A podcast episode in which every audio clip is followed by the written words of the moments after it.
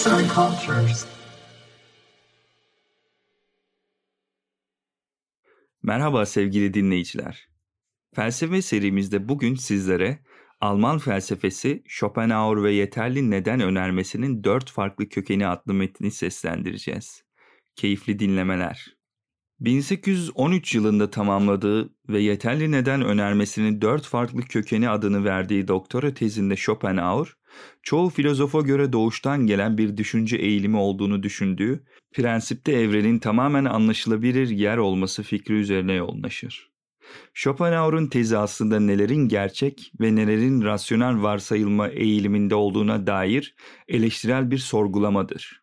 Schopenhauer'dan yüzyıllar kadar önce Leibniz, yeterli neden önermesini 1714 yılında yayınlanan Monadoloji adlı eserinde her şeyin neden olduğu şekilde olduğuna ve neden olmadığı şekilde olmadığına dair yeterli mantığa sahip olmayan bilgi ve gerçek olmaması şeklinde tanımlamıştır.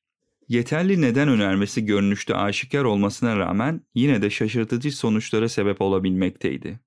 Örneğin bu önermeye dayanarak birbirine tıpatıp benzeyen iki birey olmayacağı öne sürülebilirdi.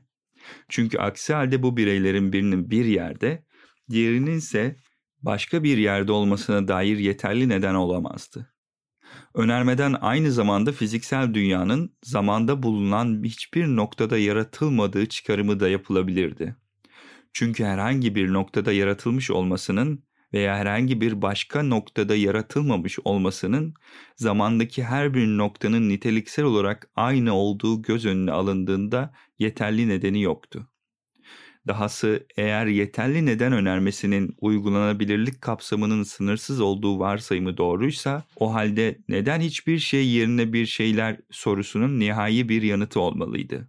İşte Schopenhauer'un sorgulamak istediği de Kant'ın insanın aklının algı alanımızı düzenleme kapasitemizle sınırlı olmasından ötürü bilebileceklerimizin de metafiziksel sorulara yanıt bulabilmek için yetersiz kalacağı görüşünden de etkilenerek yeterli neden önermesinin sınırlarıydı.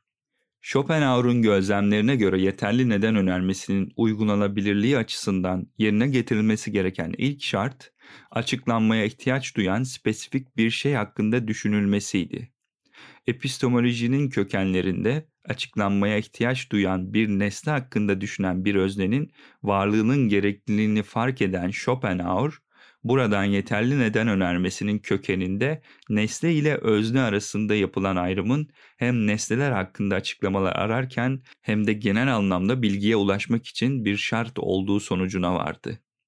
Schopenhauer'un nesne özne ayrımının bilgi için en genel şart olduğuna yönelik iddiası temelini Kant'ın Saf Aklın Eleştirisi adlı eserinden almaktadır. Kant da kendi bilgi teorisini oldukça soyut bir şekilde genelleştirerek biçimlendirmiş, benzer bir nesne özne ayrımı üzerine temellendirmiştir.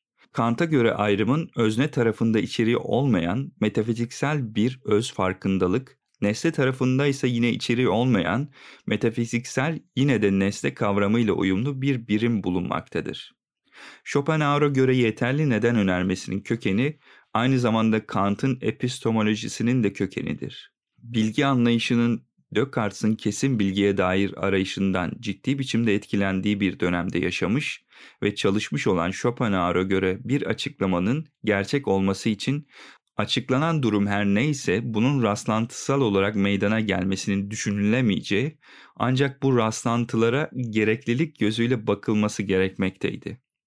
Bu açıdan Schopenhauer'un yeterli neden önermesine yönelik çalışmalarını farklı türden nesneler arasında gerçekleşebilen gerekli bağların doğasına yönelik bir inceleme olarak nitelemek de mümkündür.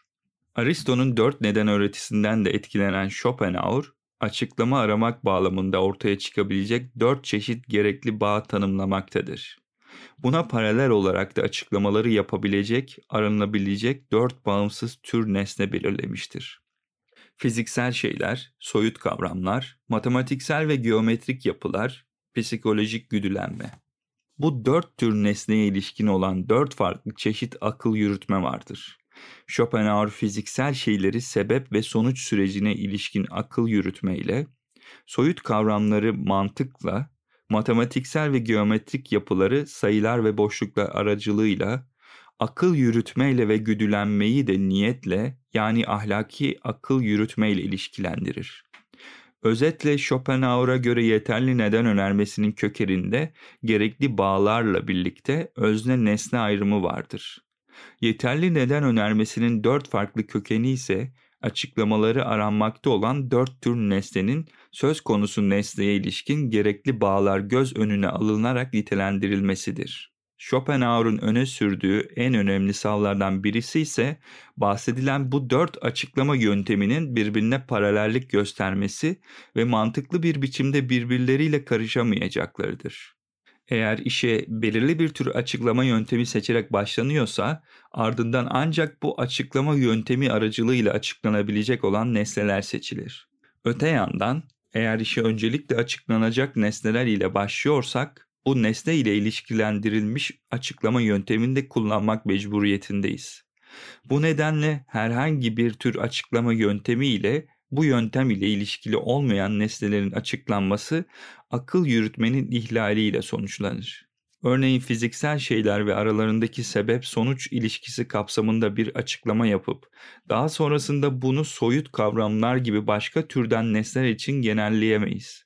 Benzer biçimde açıklamalar aramaya soyut kavramlar ile başlıyor ve mantık aracılığıyla akıl yürütmeye başvuruyorsak ulaştığımız argümanların fiziksel şeyler için de geçerli olacaklarını iddia edemeyiz. Akla uygun şekilde açıklamalar aramanın şartlarının neler olabileceğine dair bu kurallar dizisiyle Schopenhauer, Tanrı'nın varlığına dair özellikle kendi döneminde sıkça başvurulan ve felsefi daha başka birçok kozmolojik ve ontolojik argümanı ve bu tür argümanlar üzerine kurulmuş bütün felsefe ekollerini hükümsüz bırakmıştır. Alman idealizminin özellikle Fichte, Schelling ve Hegel'in anlayışlarının bu tür hatalı açıklamalarla dolu olduğunu şiddetle savunmuştur. Bu filozofların öne sürdüğü argümanları Tanrı'nın varlığına yönelik ontolojik argümanların farklı biçimleri üzerine kurulu olduğunu öne sürer. Ve bu filozofların düşünce sistemlerinden temelde hatalı düşünme biçimleri olarak bahseder. Fichte, Schiller ve Hegel'i hedef alan kimi ad hominem saldırıları olmasına rağmen Schopenhauer yine de Alman idealizmine yönelttiği suçlamalarının mantıklı felsefi sebeplere dayandığını düşünmüştür. Çeviren Berk Özdemir Seslendiren Rıdvan Tüzemen